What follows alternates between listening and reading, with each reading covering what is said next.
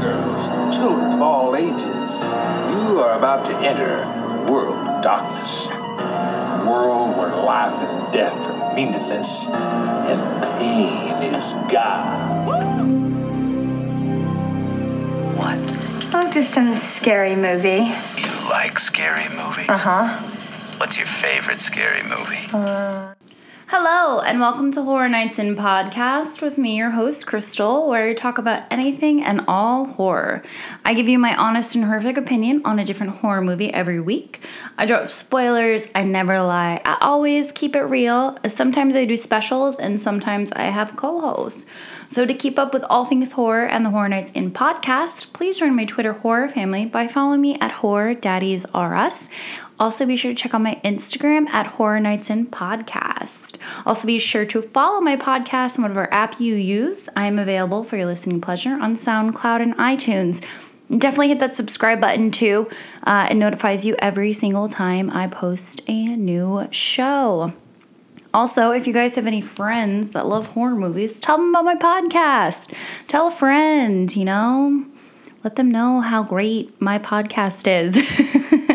also, guys, be sure to uh, check out my iTunes as well and leave me a uh, rating and a comment because I will do them on air. So let's see if we have any new ones. Um, I want to start doing these in the beginning of the show just so that you guys can get um, my honest opinion right in the beginning. So, obviously, we're going to talk about some stuff before we get into the podcast or the the movie for this evening. So it looks like there are no new um, comments, but it looks like I have about 20 ratings now. So definitely um, check out the ratings and review section and leave me a rating and definitely leave me a comment because I love hearing from you guys. Um, okay, so before we even get into anything at all, I just want to let you guys know that I am currently sitting in my apartment. It is Friday night, 8:20 at night, and I am literally exhausted from this week. And I'm not sure if it's because I've been working out a ton this week or I've just been doing a lot of I've just been, you know, a lot on my plate this week. Um, if you guys follow me on Twitter, you know that I went to the movies last night, last night being Thursday night, um, to see the movie Us again with my sister. Um, she's been dying to see it, and we just didn't have time to go. We, we our plans were to go on Sunday, but she had scheduling conflicts. So, and I, I've told everybody that's in my life, and everybody in my life knows that I am not a fan of doing things after work, like Monday through Thursday. Um, obviously, tonight I'm in, I am home from my bartending job because I physically wanted to die earlier because I was at my other job, um, my regular full time job, and I don't know, I, something's just off this week, and I'm so tired, and so I got home from my other job, and I slept for like six hours, and then I just woke up now, and tomorrow I have a super busy day. Um, I would not have been able to record tomorrow. I was actually going to push this episode to Sunday, but I was just like, no, just just get through it. You know, it's not you, know, it's not going to take that long. And so, if I sound like I'm low energy, guys, it is because I am. And as soon as I'm done with this podcast, I am literally just going to stuff my face, play some Sims, and go right back to sleep because I have to be up early tomorrow. Um, but I wanted to record this podcast because I wanted to get it up because I know a lot of you guys have been requesting this movie. And uh, when I tweeted out at the beginning of April um, that the theme was haunted houses, and I asked everybody what their favorite haunted house movie was, uh, you know, like 60% of you guys uh, said Hell House LEC or LLC, which is why I knew I had to do this movie. And I had to get it up when I said that I was going to get it up because it's my promise to you guys. And even though there's not like a ton of us, um, it's still something that would have bothered me if I didn't have it up. So, like I said, if I fe- if I'm a little low energy, it's just because I'm really fucking exhausted. Oop, I apologize. My phone is going off. Um, I thought I put everything on silent, but I did not. Um, okay, cell phone's going on silent. That was rude. Sorry, guys. okay, so anyway, um, we have a couple things to talk about before we get into the detailed summary of Hell House LLC. Um, so as i said my sister and i uh, we did get to go see us again last night and um, if you follow me on instagram you already know my thoughts. Um, second time seeing it. Uh, basically it was a thousand times better than the first time i saw it. Now no shade you know no tea to anybody that uh, you know was in the theater the first time i saw it. It was opening weekend. The theater was very packed. It was very loud. Um, and this time last night when my sister and i went um, there was maybe six other people besides us. So there was like eight of us total in the whole theater. It was very quiet. I was able to really focus on what was going on. I was able to look for things that i didn't catch last time. Um, so if you have seen the movie us and you did not enjoy it the first time i would definitely go see it again. Um, now that you know the twist now that you know the things that are um, to look for now that you've hopefully looked up some Easter eggs and listened to um, Critics Not Cynics episode of um, us that I did with him. I will link that in the description so you guys can check that out. It was a lot of fun. We, we recorded that last weekend um, and he put it up on Wednesday. So if you guys have not listened to uh, the honest and horrific opinion of us on Critics Not Cynics, uh, which is my friend Patrick's uh, podcast, um, definitely go check that out. Like I said, the link will be in the description below. Um, so I do highly suggest that you go see the movie again. Um, I know that it's going to leave theaters after this week, I believe. Um, so go see it now, or at least you know when it comes out on streaming or DVD or or Blu-ray or you know whatever definitely go pick it up and, and, see it again watch it again you know just look for those things that you might have missed the first time because the first time that i went to go see this movie i wasn't a big fan. Um, and i was like mm, i don't really know if i liked it. But then last night seeing it again uh, i was like this movie is fucking amazing. And I urge anyone that has uh, seen it and didn't like it to go see it again, or not even didn't like it. If if you know you saw it and you were kind of like, eh, I don't really know. Um, I would urge you to go see it again. Um, I am hopefully going to be doing an Us review with my sister. I just have to convince her to do it with me. She's still a little podcast shy, even though she is extremely intelligent when it comes to a lot of movies. Um, especially horror, because horror is her favorite genre, just like her big sister. So I'm hoping that I can convince her to try and do an episode um, on our opinion of the movie Us and kind of talk about some of the things that I didn't get to talk about on Patrick's show.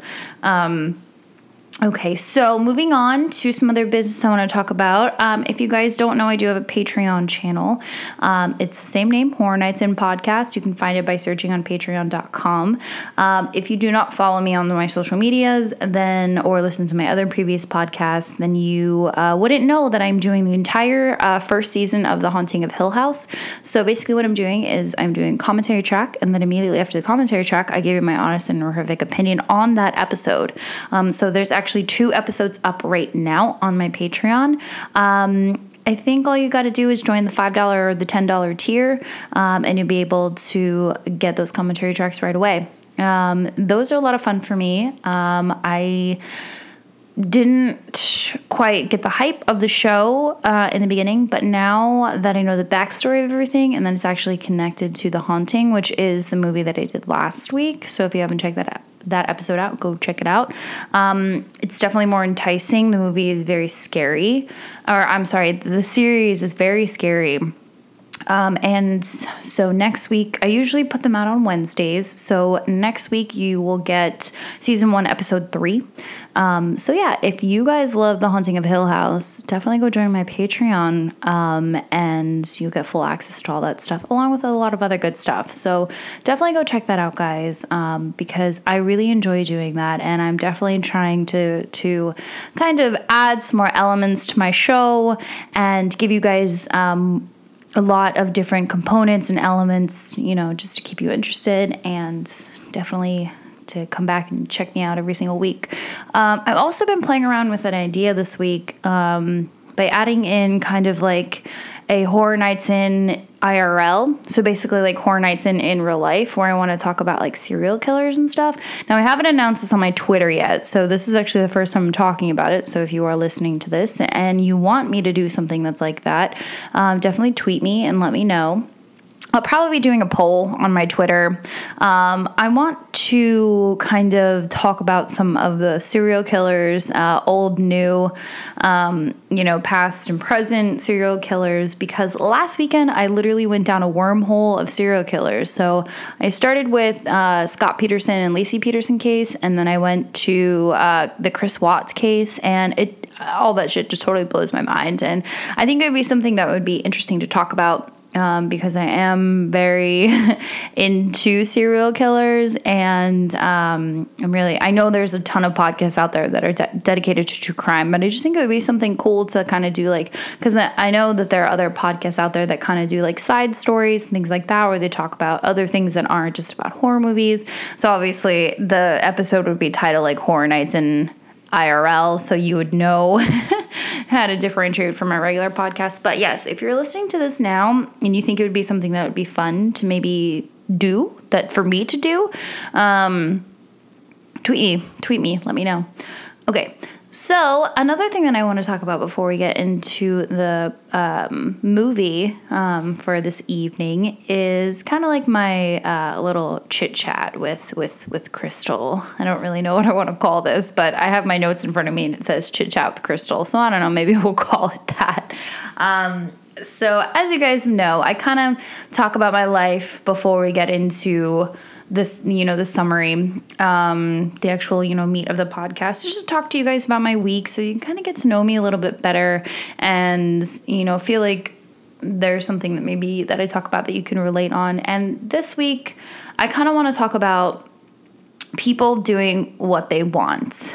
Um so over the years I've had you know failed relationships and you know failed friendships and um I, I just started to realize that people are going to do whatever they want at the end of the day. So, what I mean by that is if if you're dealing with something in your life and it could be you know a relationship with somebody it could be a friendship with somebody it could be a relationship with a family member um, whoever it may be um, and maybe you're having some difficulties with it so for me this week, I've been dealing with a lot of friendship issues. Um, I have a few people in my life that don't really, I haven't really been making an effort to even text me back. And one of my biggest, biggest, biggest pet peeves is when you reach out to somebody to to ask them how they're doing, ask them how they are, um, you know, ask about their day, or maybe tell them something that's going on in your life, and they kind of don't answer back for five, six, seven, eight hours, 24 hours, however long it may be. But you continue to see them post on their social media. And um, I think that's just one of the the rudest things that that somebody could do to somebody else is, and and I get it, guys. I understand that.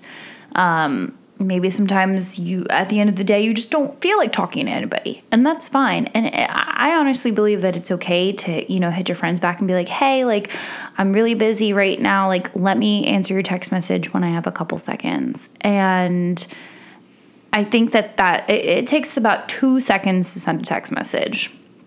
And I really think that it comes down to, to the person that you are.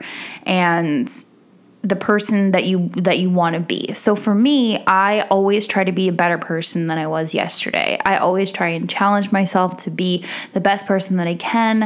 Um, I love reading all kinds of books about mental strength and um, you know encouraging words, and I try to meditate and um, I really just try to always be the best possible person that I can be.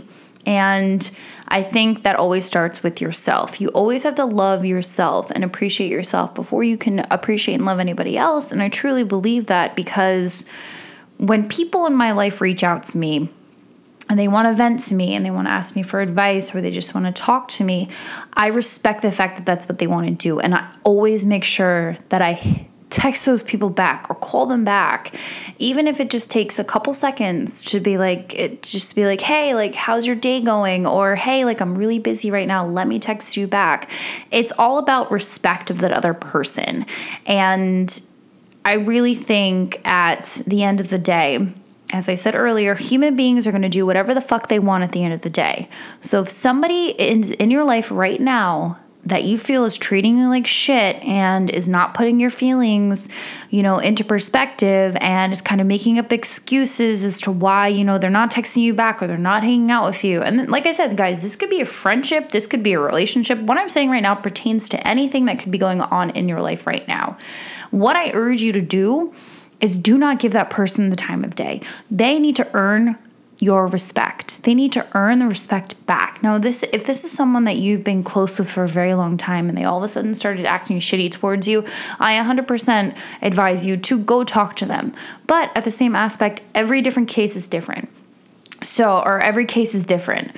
So, for me personally, I've been having some issues with a friend of mine and in my mind because of the place that she is in in her life right now, it is not it would not be proactive for me to talk to her right now. She kind of has to get out of her own way. She kind of has to stop being, you know, so enthralled with what's going on around her to actually realize, you know, that she's hurting the people that are closest to her.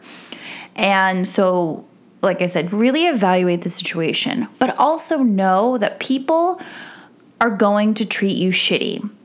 And it is your job to make sure that you don't let that bother you. Now, it can hurt, absolutely. I'm I'm very hurt by the way that my friend has been acting to me lately.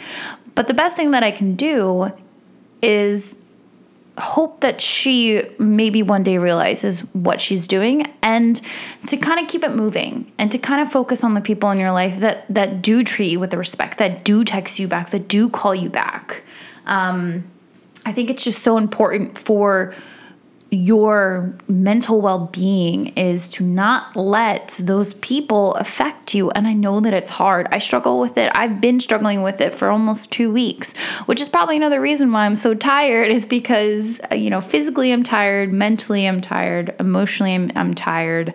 Um, you know because when you deal with with with friendships and relationships it can be very time consuming in your mind because you overthink about a lot of things. And i know that it's hard to to not overthink but just remember at the end of the day if you choose not to answer the person back for a couple hours if you see them text you and you're like you know what? I don't really want to talk to this person right now because they're kind of treating me like shit it's not you being petty it's you being it's you protecting yourself from from the future it's you protecting your future self from this person being shitty towards you.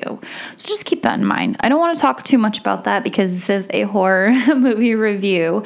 Um, but just remember, people are going to do whatever the fuck they want at the end of the day. And if they're not making time for you, then fuck them and let them live the path that they're on. And, you know, maybe one day they'll figure it out and maybe not. But you're going to be a better person at the end of the day because you're not going to let it bother you.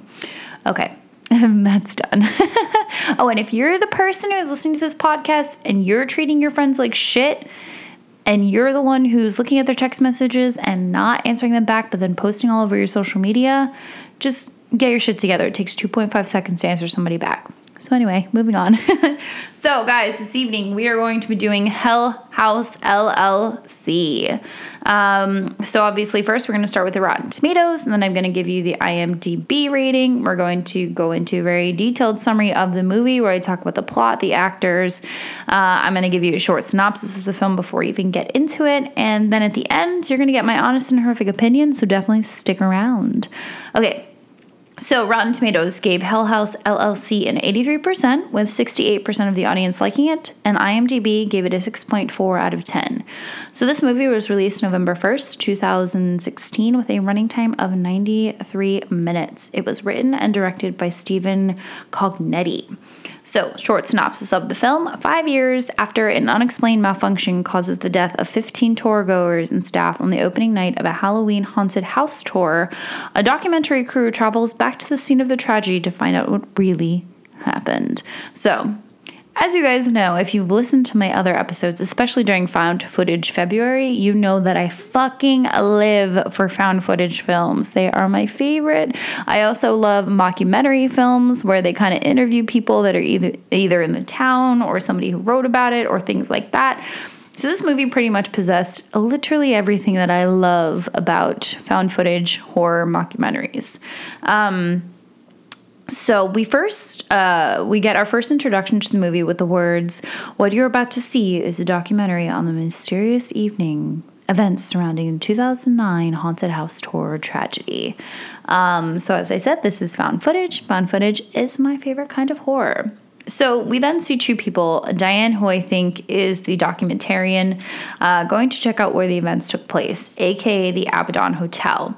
Uh, the hotel looks to be completely boarded up and locked. We then see another scene start, and she's interviewing Martin. Uh, Martin Cleaver, who is a journalist. I assume that he's a local journalist. Um, she's asking him about the hotel. We then have an eyewitness that was there the night of uh, the tragedy. Her name is Miranda Kelly. Both say they have no idea what happened that night. Um, so we then we then go back to the to the scene of Diane trying to get inside of um, the Abaddon Hotel. Um, we then get the news report of what happened the night when all hell broke loose at Hell House. So we find out that it was the opening night of the Abaddon Haunted Hotel um, and that it included multiple deaths. We then meet author Robert Lyons, who explained the victims were different ages and who they were basically paying for a scare in a controlled environment, but they got t- total chaos instead. Uh, we also find out that it was an abandoned hotel that was transformed into a haunted house. So it's pretty much the only backstory we have right now. So we have this this crew of people who um, are coming in to transform this abandoned hotel into a haunted house attraction. Um, so we then get some more text on the screen that's saying on October 8th, 2009, a haunted house opened its doors in Abaddon, New York, a small town outside of New York City in Rockland County. We continue to get more news coverage of the people that are involved that night as well. We also learned that a video shot by a tour goer was uploaded to YouTube and it captured the scene inside as the chaos broke out. Um, so then it starts to play the video. We are now with the haunted house goers inside the hotel. So it's your typical run of the mill haunted house with lights, and screaming props, things like that. Um, we then see a, a clown rush by them, and the girl in the video turns and is like, Oh, that's kind of weird. Like, I wonder if he works here. Um, we then see another girl run past them and run out an exit door and bolt up some stairs. So the guy who's recording kind of plays it off and he's like, oh, wow, like great opening first night and you already have technical difficulties. Um, we then. Um, we then uh, hit some stairs that are going down into the basement, and this is where the shit starts to kind of get a little crazy. People are pushing to get back up. Uh, there's people at the top of the stairs trying to get back down. Um, we really can't see too much, but we definitely hear a lot of screaming. Uh, we do hear a worker on a walkie asking what was going on in the basement. Uh, we then follow the chaos as the two get out of the house, and we continue to hear screaming, and we're greeted with sirens. Um, so, uh, not really too much we can see really what's going on. All that we know is the activity happened, the you know the all the bad stuff happened in the basement. um, so then we cut to the news coverage of a body covered in a sheet on a gurney being wheel, uh, wheeled out of the hotel. We then learn um, of a 911 call that was leaked and confused people even more. So it sounded like something was being pulled into the wall uh, and then the phone cuts off. But before it does, we also hear like a weird growling. So basically, someone some tour goer was in the basement and called 911 um, and that's when the authorities showed up. Uh, we then hear that the accident was due to a severe malfunction, kind of like a gas leak, but nothing else is really explained to the public. Um, then we learned the journalist from earlier, earlier, Martin Cleaver, actually got into the house and took some pictures and put them on the internet. Uh, so we shift back to Cleaver, and he tells us that no one was allowed to talk about what happened. So it was like a gag order on what everybody saw that night. Uh, we then learned that Cleaver went to the hotel, went to the back of the house, found a low window you know, kicked off the, boards and climbed inside. So in the next scene, we see the photos he took, and we see there's just like a ton of blood on the walls and on the floor. We see like bloody fingerprints. Um, just, you know, a normal, typical horror movie uh, scene. um, we then get a really cool effect of the photos kind of interlooping with the YouTube video captured from that night. Uh, we then get a pretty good build up to the basement door photos, which was really creepy. Um, and this is when we see like the bloody handprints and and the on the walls and the stairs. Looks like somebody was being like dragged back down the stairs. Um, we then learned that Sarah Havel, a member of Hell House, reached out to documentarian Diane Graves and agreed to an interview at a hotel near Abaddon. Uh, we then start to see clips from the interview, and we learn that she has not been heard of since the tragedy.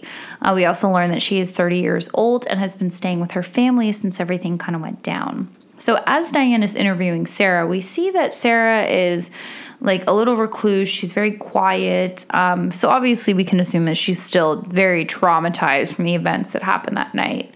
Um, she also mentioned that she's in a better place now, and um, says how it's better that people don't know what happened that night.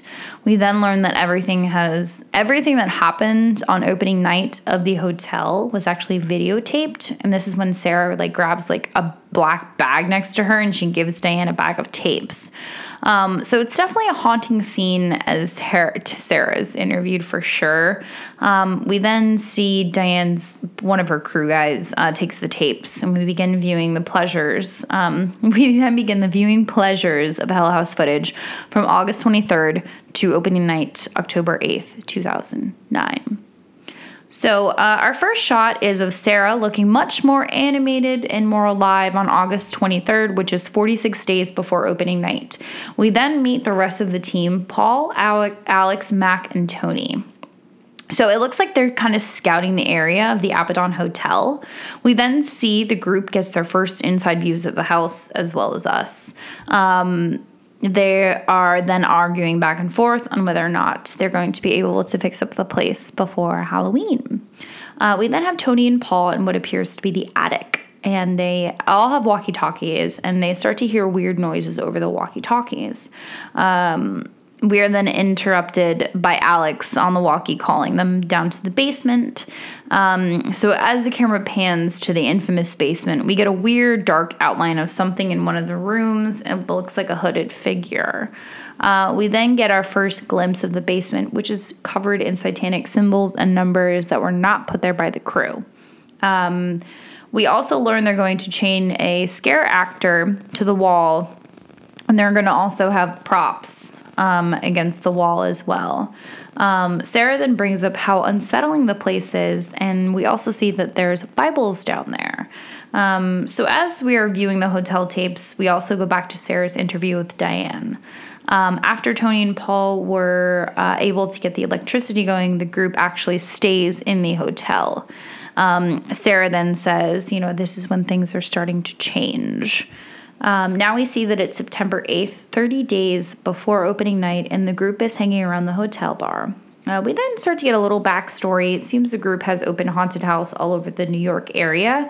Uh, so in the next scene, we have uh, we are with the guys checking out the uh, security cam footage, and we see that there is a blind spot in the basement because of the stone walls. Um, so then they then ugh, they then decide to put a security guard down there um, to make sure that things stay safe. So basically, they're going to hire a big dude who's going to uh, put on a clown costume and make sure that everything stays uh, copacetic. Um, so then we have short little clips of Paul explaining to Webb that Alex wants everything captured on film. And we also get uh, Paul playing a very creepy piano tune. Um, we then get a little vlog style with the cameraman Paul in his hotel room at the Abaddon.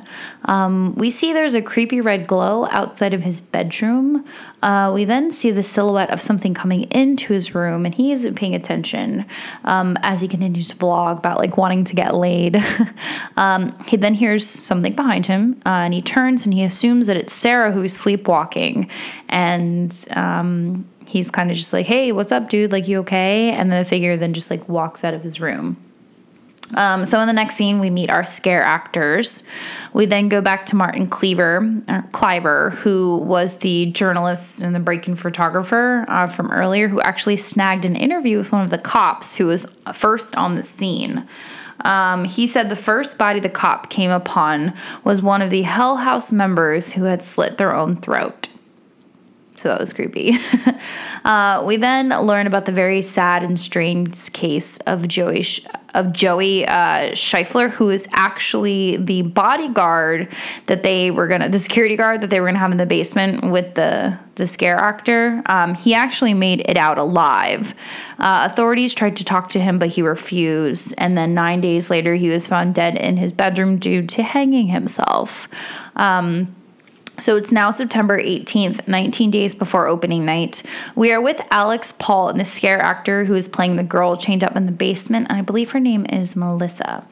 So Alex is explaining that she is their main attraction and how her part of the her part of the uh, the haunted house is very important. Um, so throughout the film, the group is pestering Alex about kind of like what actually happened to the hotel. Um, and then we find out that the uh, owner of the of, of the hotel actually hung himself.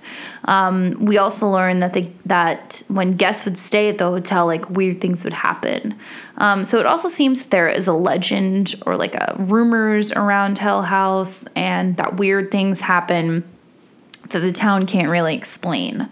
Um, then we learn about Andrew Tully. So, Andrew Tully built the Abaddon Hotel because of the name of the town. In the Bible, the demon Abaddon is the demon who guards the gateway to hell. Some people even thought Tully was the head of some cult. We also learned that the first guest to go missing was an 11 year old girl and her mother. Tully was questioned by the police several times, but was cleared when he was able to show evidence that they had indeed left. But the incident was enough to kill his hotel business, and a few months later, he hung himself in the dining room of the hotel. We then get a picture of Tully in the dining room hanging himself, and at the bottom it just says, like, police evidence. Um, so in the next scene, we see the team is putting up their props in the basement, uh, which are three creepy ass fucking clowns sitting opposite Melissa, the scare actor, who's chained up to the wall, as I said before. Um, so now we are back with Paul in his hotel room vlog style. He is woken up because he heard a strange noise and he's going to investigate. He then sees that everyone else is awake too because it sounded like someone was screaming. Uh, they all heard a weird creaking static noise, but nothing comes of it as we go into the next scene. Um, so now we see the team is still in good spirits. We see that they're having fun putting the props up and getting things ready for opening night. Uh, we also see interactions with Joey, aka the security guard, uh, dressed up as a clown. We are now walking around the hotel when Paul, um, with Paul, and we see all the props. Um, and we kind of get to see, we kind of get like a glimpse of all like the the things that they've been setting up for the past few days. Um, and now we see that one of the props from downstairs is now upstairs and standing very uh, very creepily facing the basement doors or the basement stairs. So it was mentioned in earlier scenes too that these clown mannequins that were downstairs, their heads don't move. Um, so their heads can only be f- put into one position. Um, and since they're mannequins, they're either able to stand up or sit down, um, kind of on, you know, not on their own, but on their own, if that makes sense. You know how, like, mannequins, you can either have them standing or have them sitting. So now we see that one of the more creepier um, clowns is now is now moved and is um, moved from downstairs to upstairs. So Paul assumes that it's Tony in the costume um, Paul then turns to go back, still not bothered by the unknown person under the mask he just saw. He then runs into Tony and Mac and is like, What the fuck? Like, how did you get back here? And he runs back to where he saw the uh, mannequin, but it's gone. He then runs into the basement. Um, he sees that the mannequin is now back where it should be and just assumes that it's Alex. Um, he then starts running back up the stairs, and we cut to the next scene with the group watching back the strange footage that Paul captured on um, his camera. Uh, the team assumes it's just Paul and Tony playing a prank on them, and um, yeah, that's kind of put to rest after that. Uh, we then cut to the next scene of them setting up more props outside for a commercial. Uh, we then get a creepy shot of Sarah transfixed in the background on what I believe is a Virgin Mary statue. Uh, we then cut to another scene of them hanging the Hell House sign.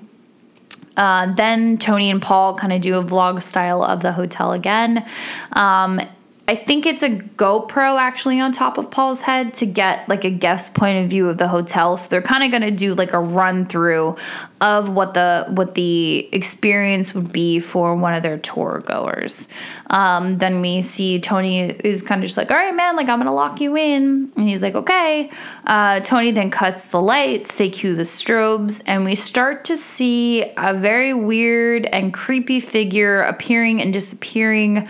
Um, Paul's on his walkie and says like, hey Tony, like how many freaks did we have in here? And he said we had three but as the strobes go in and out we see that it's actually there's four freaks that are there. So paul starts freaking out. Um, he's like screaming for tony to get him out of there he he goes through this other part of the uh, to get out. We see him like I believe it's the back the it's like the back of the bar because we see him like jump over the bar and he starts throwing up um, as soon as he gets out of that portion of the hotel.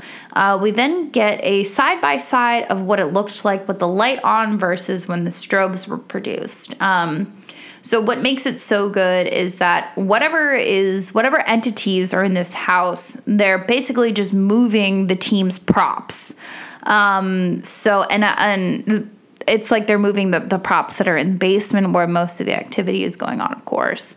Um, so I think that's what really added to the element of this whole movie is that we don't really ever see too much. We see like a hooded figure in the beginning, which I explained, and then we kind of just get like whatever entities are inside of the hotel you know, whatever negative demonic spirits are inside the hotel are actually just fucking with the props. So I thought that was really cool. Um, the next scene, we have Paul arguing with Alex because he's so freaked out. Um, but with only two weeks to go before opening, Alex um, is basically saying, I'm not going to shut it down. Um, we then get more of a backstory on the group. So Alex and Sarah have been together for years. Um, Alex and Mac actually grew up together, and Tony and Paul were Alex's first hires. So they definitely have each other's back. Um, they're definitely, they have a tight bond. We also get some sentimental shots of the group smiling and laughing as we hear about their bond from the author who Diane is continuing to interview. So I do, um, I did enjoy that they kind of made the film more sentimental uh, with the group, but I'll get more into my opinion at the end. Okay, so moving on. Uh, now we're back with Paul in his hotel room, and he's clearly not doing okay. Uh, is awoken by his door opening. He then grabs his camera. He goes into the hallway, turns a corner, and we see the creepy clown prop is at the bottom of the stairs. So it's the same one that he saw earlier. Um, Tony then hears Alex, and Alex shows Tony the prop has moved again. Tony assumes Paul moved it, um, but Tony's like, man, like it wasn't fucking me. Like I was fucking sleeping. Tony slowly then starts to go down the stairs. He grabs, he like hits the mannequin on the top of the head and goes, It's just a mannequin.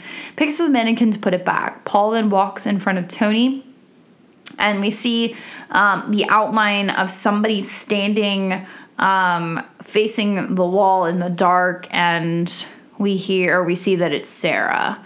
Um, so we see um, that is facing the wall and she's speaking in what appears to be a foreign language, but it almost sounds like she's speaking backwards. I did have my headphones in when I was watching this uh, film, so it was much creepier because you actually hear her talking backwards before you see her. Um, so I was like, what the fuck is that noise? Um, Tony is able to get her out of her weird fog and she starts crying. She's very, very freaked out. She's clearly shaken because she's got no idea how she got there. And um, now she's just freaking out. Um, then they both realize that the clown is missing again, the clown mannequin. So the three are now kind of walking through the hotel at a fast pace, um, and they're trying to find where the hell this mannequin went. And they go into the dining room. They're like, okay, like it's clear there's nothing in here. Um, they then turn to leave out of the dining room because the dining room is connected to a hallway, and they hear a grandfather clock chiming. So then they turn around and they they you know go into the hallway again that that leads into the dining room and um, they see the can- there's candles on the table that are now lit um, and they go to run and then they come face to face with the clown mannequin again. Um, so then we cut to the next scene. We see that everyone is really freaked out, um, but we have to assume that the show does go on. Um, in the next scene, Paul's in his room, and we have a clear shot of the door behind him with the same eerie red gr- glow. So I assume these these red glowy are the exit signs. Um, so he's now talking to the camera very shaken up. He basically is just like three days until the opening night of Hell House, like yippee. Uh, he says, I personally believe we have no business being here. Alex is more confident than ever, whereas Sarah doesn't look good. She usually does. That's all from me. Sleep sweet. And then he then turns off the camera. So then we get a very creepy and very disturbing scene of Paul waking up and switching on the camera light. It's still dark outside. Um, and this scene, swear to God, guys, gets me every fucking time. Freaks me out so much. Um, so we see behind him that there is a girl sitting on the floor in a nightgown. She's kind of like propped up against the wall and she's facing forward. Um, he picks up the camera and that's when he notices the girl is in his bedroom and he immediately throws the cover over his head um, he then moves the cover a little and we see the girl is now facing him um, he then puts the blanket back up a couple seconds later, he moves the blanket again, and now she's inches away from his face. The camera cuts, and then we hear him screaming. So, this part of the film, uh, this scene in particular, definitely gets me every single time. I remember I, I have seen this movie before. Um, I obviously rewatched it for the podcast, and I remember this scene happens. And when you know he flicks his camera on, and I see the girl in the foreground, I'm like, "Oh Jesus!" like it just it freaks me out every single time. Um, so the next is then we cut to the next scene. We see uh, Tony finding the camera, but no Paul. The group is then walking through the house, doing last minute things before opening night, and are arguing about where Paul is. Um, they then realize no one has bothered to call Paul, so Alex calls Paul. Uh, and it picks up, but instead of hello, we get a very high pitched screaming noise. So, and then he drops the phone to the ground. Um, so then we cut to the next scene, and Mac and Tony are woken by piano music, aka the same tone that Paul played earlier in the movie. Um, so they go to investigate, assuming it's Paul messing with them again. The music gets louder as they get closer, and then it stops as they make it to the front entrance where the piano is. Um, they look around for Paul because they're just assuming that it's him, but they can't find him. Um, they then hear like somebody like slam on the piano, the piano keys, but it there's nobody there. They then hear low thumping and yelling uh, that sounds like it's Paul. So they're now running through the haunted hotel yelling for him. Um, we then uh, hear the second thing about the basement steps that are foreshadowing. Um, I believe if Mac goes, we're going to die on these stairs because the stairs, I, I, just think that they're just very, they're probably very steep stairs and they're probably like crumbling. Um, earlier in the movie, which I didn't mention, when they had first gotten to, they kind of did their like their scan of of Hell House. Um, they were they went down the basement stairs and someone's like oh my god like you could break your neck walking down these stairs. So a little foreshadowing right there. Um, we then get a very blair witch uh, project moment of being in a creepy basement with only their flashlights as a light source and the creepy ass clowns. They continue to search the basement for paul and we see there's like an old freezer. So they check in there and they see no paul Mac then turns and we see the clowns are now facing them. And if you guys remember from earlier, I said that they were unable to get the mannequin clowns to move their heads, and now all the mannequin heads are facing them. Um, so Mac is freaking out. Um, he's telling Tony they moved, but Tony's like, "You know that the mannequin heads don't move." So then they brace themselves to get out of the wa- the walk-in freezer and the heads are now moved back to their original position. And Tony is just continuing to blame Paul for the whole thing. Um, and then the camera pans over to the other side of the basement, and they actually find Paul sitting in the same position as the girl who is in his bedroom against the wall. Um, they try to get Paul to talk, but he doesn't. We then jump into the next scene with Tony trying to convince Alex that something is wrong with Hell House and they need to close it down. Tony then goes on a fuck rampage, and I think he says fuck about 10 times before he decides that he's quitting. Um, we also learn that the following evening is opening night. Um, Tony and Mac are now outside yelling at each other. Uh, we then get some eerie shots of Sarah and the outside of the hotel. Um, we get a pretty cool shot of them in a field across from the hotel. So when I say they, I mean Tony and Mac. They're across the street and they're sitting in this field, um, and they're kind of talking about what's going on we then cut back to Sarah's interview, and Diana is asking if everyone is mentally prepared for opening night and if the it was even safe to open. So basically, Diana is saying like, "Well, did you guys? Does anything happen before opening night that would, you know, trigger you to think that this isn't such a good idea?" Um, and um, Sarah kind of doesn't really say anything, and she then asks Sarah why she wouldn't leave the house. Sarah then says Alex wasn't going to leave, so I had to stay. Uh, we then uh, cut back to the eyewitness from that night. Uh, Diane asked if she noticed anything that might have been off when she was there. Um, she then, uh, the witness shakes her head and says, but then says how she remembered the clown who was running up the basement stairs. The witness then explains that they were stuck in the basement hallway because everyone was down there and was trying to get out. Um, so, another thing I wanted to mention um, Tony and. Oh, I'm sorry, I didn't say this. Um, we we learned that Alex has screwed them all over, um, and only t- Tony and Alex knew. So, what I interpreted from this scene, the conversation between Tony and Mac in that field, was that Alex knew the background of the Abaddon Hotel, and he knew the rumors and he knew the legend, but he brought his team in anyway, and um, yeah, so it's kind of like he he brought them there not under false pretenses, but also not telling the truth. In the beginning of the movie, Alex actually says, Oh, there was a pipe burst and there were some lawsuits. But in reality, Alex knew that there was some creepy, fucked up shit going on at the Abaddon Hotel, but he did not inform the team. Um, which is what I assume is happening in that conversation because uh, Mac is saying, like, and you knew and Tony's like, "Yeah, I knew." And he's like, "Alex and I were the only ones that knew." So that's what I that's what I kind of take away from that scene. Um, so as I said, uh, we were just with the witness. She's explaining how they were all kind of stuck in the basement uh, hallway. Uh, everyone was down there and everyone was trying to get out. So we're now with uh, we're back with Alex and he is rallying the scare actors for opening night. Uh, Tony then apologizes to Alex about his reaction. Uh, Tony then goes and checks on Paul who looks like he's sleeping. Um, it is now October 8th, and it's opening night with a huge line of people waiting to get inside. We now see the scare actors are in place in the basement as well. We see that Joey is the holder of the key to Melissa's chain because she's chained up to the pipes that are exposed in the ceiling. Um, it seems that Melissa is kind of already on edge and she's asking if Mac is okay.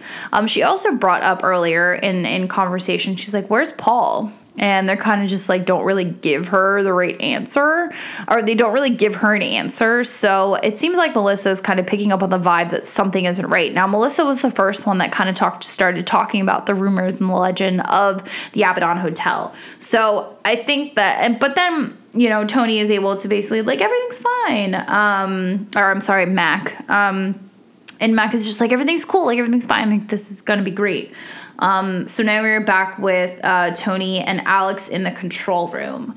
Um, and they're kind of talking to everybody. And we start to see the walkies are malfunctioning, but everyone's in position and um, the doors are about to open. We then get footage off of Mac's GoPro that's on his head.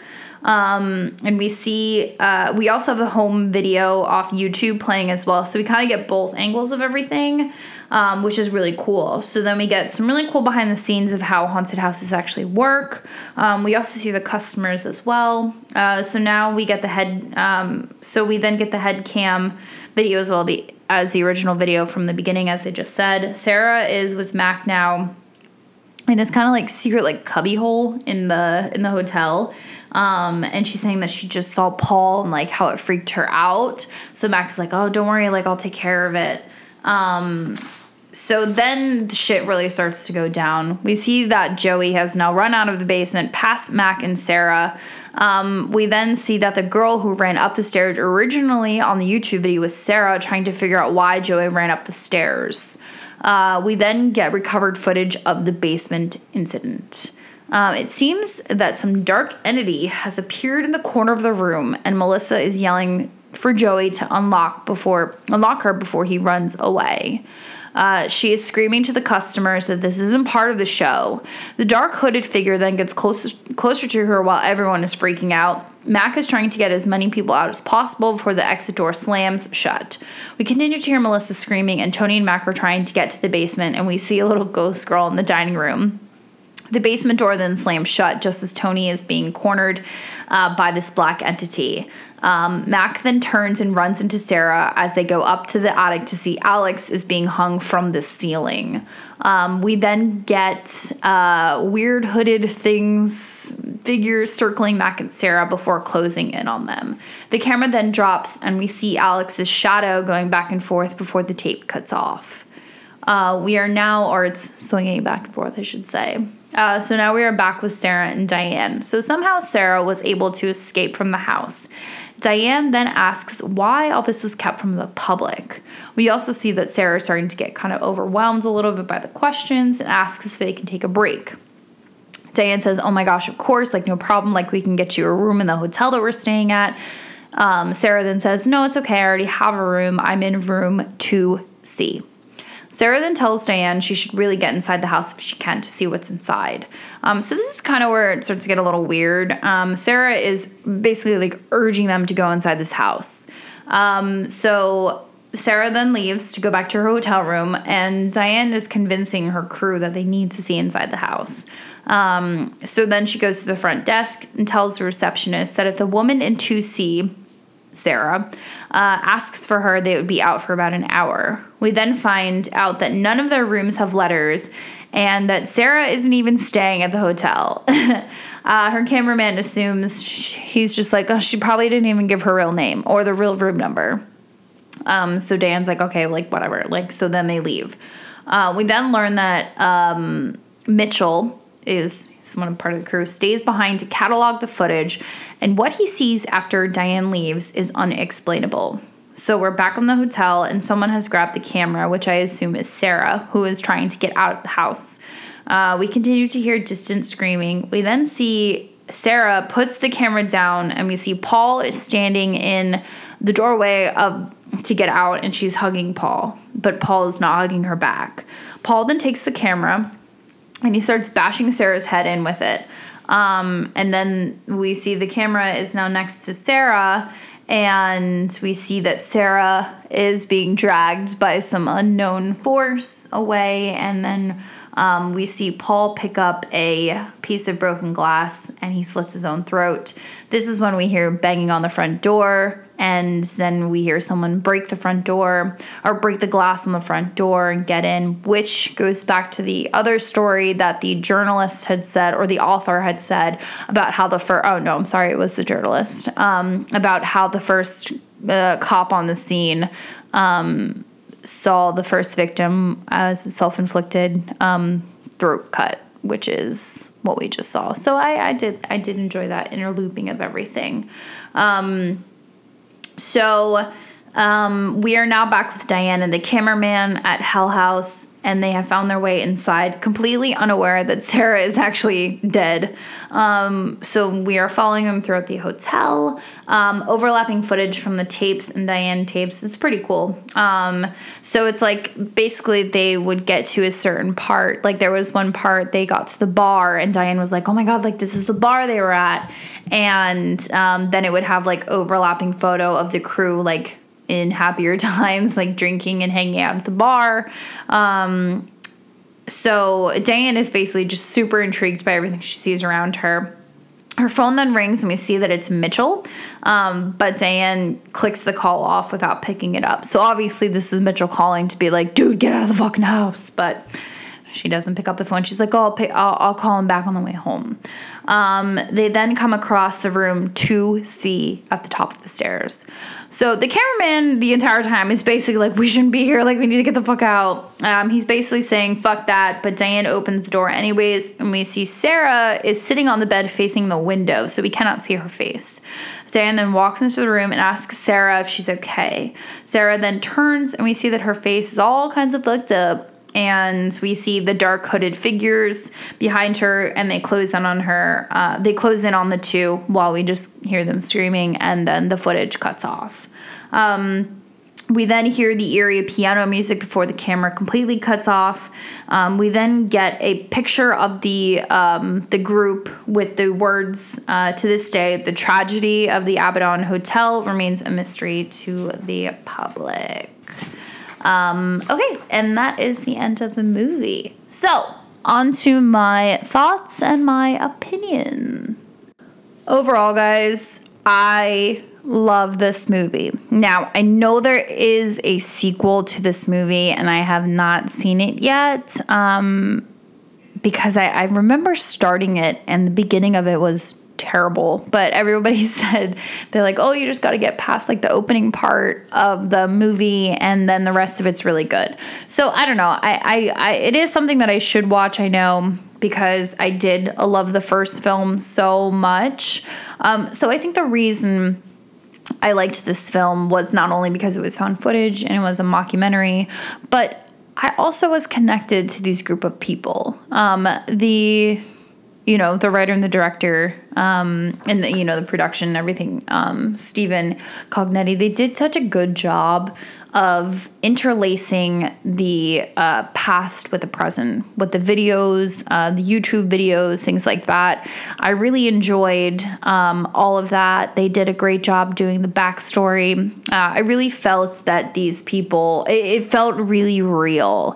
And sometimes when you watch found footage films they can they can be really cheesy. They're still good but they're cheesy. And i think the actors in this movie were great. I mean even when they were interviewing the journalist and the author they did such a good job. Like it just came off so real. And um this movie reminded me a mix of Butterfly Kisses and The Houses That October Built. Um, so, Butterfly Kisses is a mockumentary where they interview different people. Um, I did a podcast on the, on that film if you want to go check that out. Um, and The Houses That October Built um, is about a group of, of people, friends, who are traveling around the United States and they are doing all, or they're visiting all these different uh, haunted houses.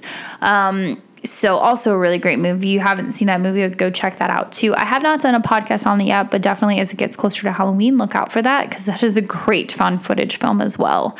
Um, I know it was on Hulu for a little bit. Um, but I'm not sure where it's streaming currently. Um, but anyway, um, I really, really like this movie. I was very impressed by this movie. I remember when I first started my podcast back in October, um, I think I, I, tweeted out that I loved found footage, and I had somebody tweet me back um, or tweet a reply and say, Oh, if you love found footage, you got to watch Hell House LLC. And it might have been Patrick, actually, I'm not sure. Um, but whoever it was said, like, it's really good. Um, you can find it here.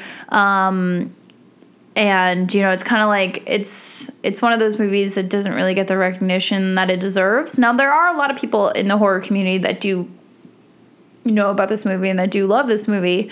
Um, so a couple other things i kind of want to touch on. So i'm gonna i actually have not looked at any like the trivia or anything. Um, i know that imdb.com does um, trivia about different kinds of movies. So let's look it up really quick. Um, so, oh, this movie star, I didn't even say this in the beginning Gore Abrams, Alex, Alice Beckley, and uh, Danny Bellini. Um, I did not recognize any of these people from any other movies. Uh, okay, let's see if there's any trivia about this movie. Um, after one of the scares, Paul runs out of the strobe light room and throws up. That was real and not scripted. The actor threw it for real on camera. That's disgusting. um, so which is funny. Um, the film was actually shot at a real haunted house attraction in Lehighton, Pennsylvania, called The Haunting of the Wa- Waldorf Hotel.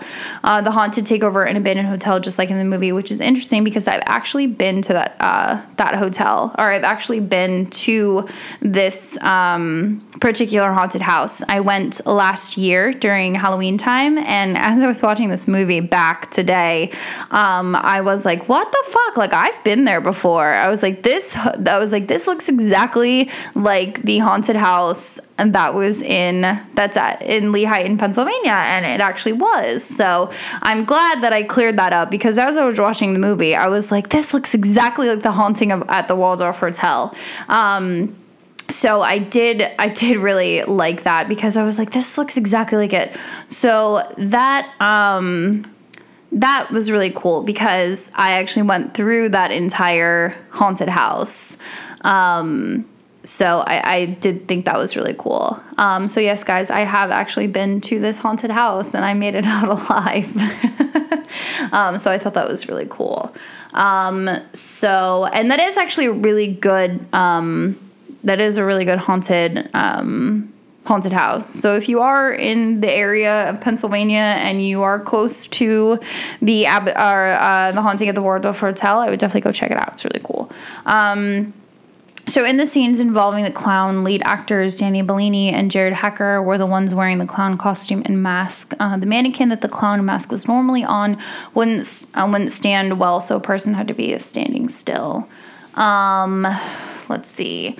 The writer and director Stephen Cognetti is uncredited in the movie, but he plays the cameraman with the tour group in the main sequence of the film, so that's cool. Um, producer uh, Joe Bandelli is uncredited in this movie, but he plays Diane's cameraman throughout the film, the air, um, the interviews, and the final sequence. So that's really cool. Um, so yeah, I think that's going to be it for my opinion. If you, like I said, if you have not checked this movie out, definitely go check it out.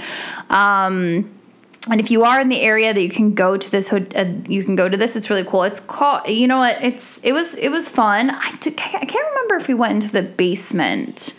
Um but yeah it's it's a really good uh, hotel and i'm actually really excited. I'm definitely going to talk about that when i tweet the movie out to do this because um i i I was watching the film back and I was just like, this looks exactly like the hotel that I, you know, the haunted house that I went to, and no shit, it is. so um, I'm gonna be really excited to go. I'm definitely gonna go back to that um, this upcoming October, and um, yeah. So I think that's gonna be it. Um, I really just I really urge you guys to watch this movie if you like found footage films and if you like um, haunted house movies.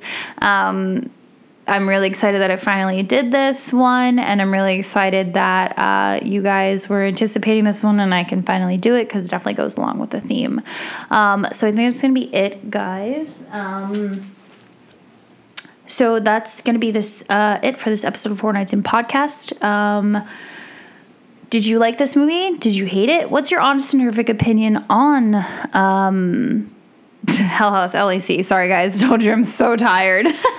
so, thank you so much for listening to this episode of Horror Nights in Podcast with me Crystal. Please remember to follow my podcast on whatever app you use. And if you could please rate Horror Nights in Podcast on iTunes, uh, that'd be cool. As I said in the beginning, I would greatly appreciate it. And I will chat with you guys next week for another episode of Horror Nights in Podcast. All right. Bye, guys.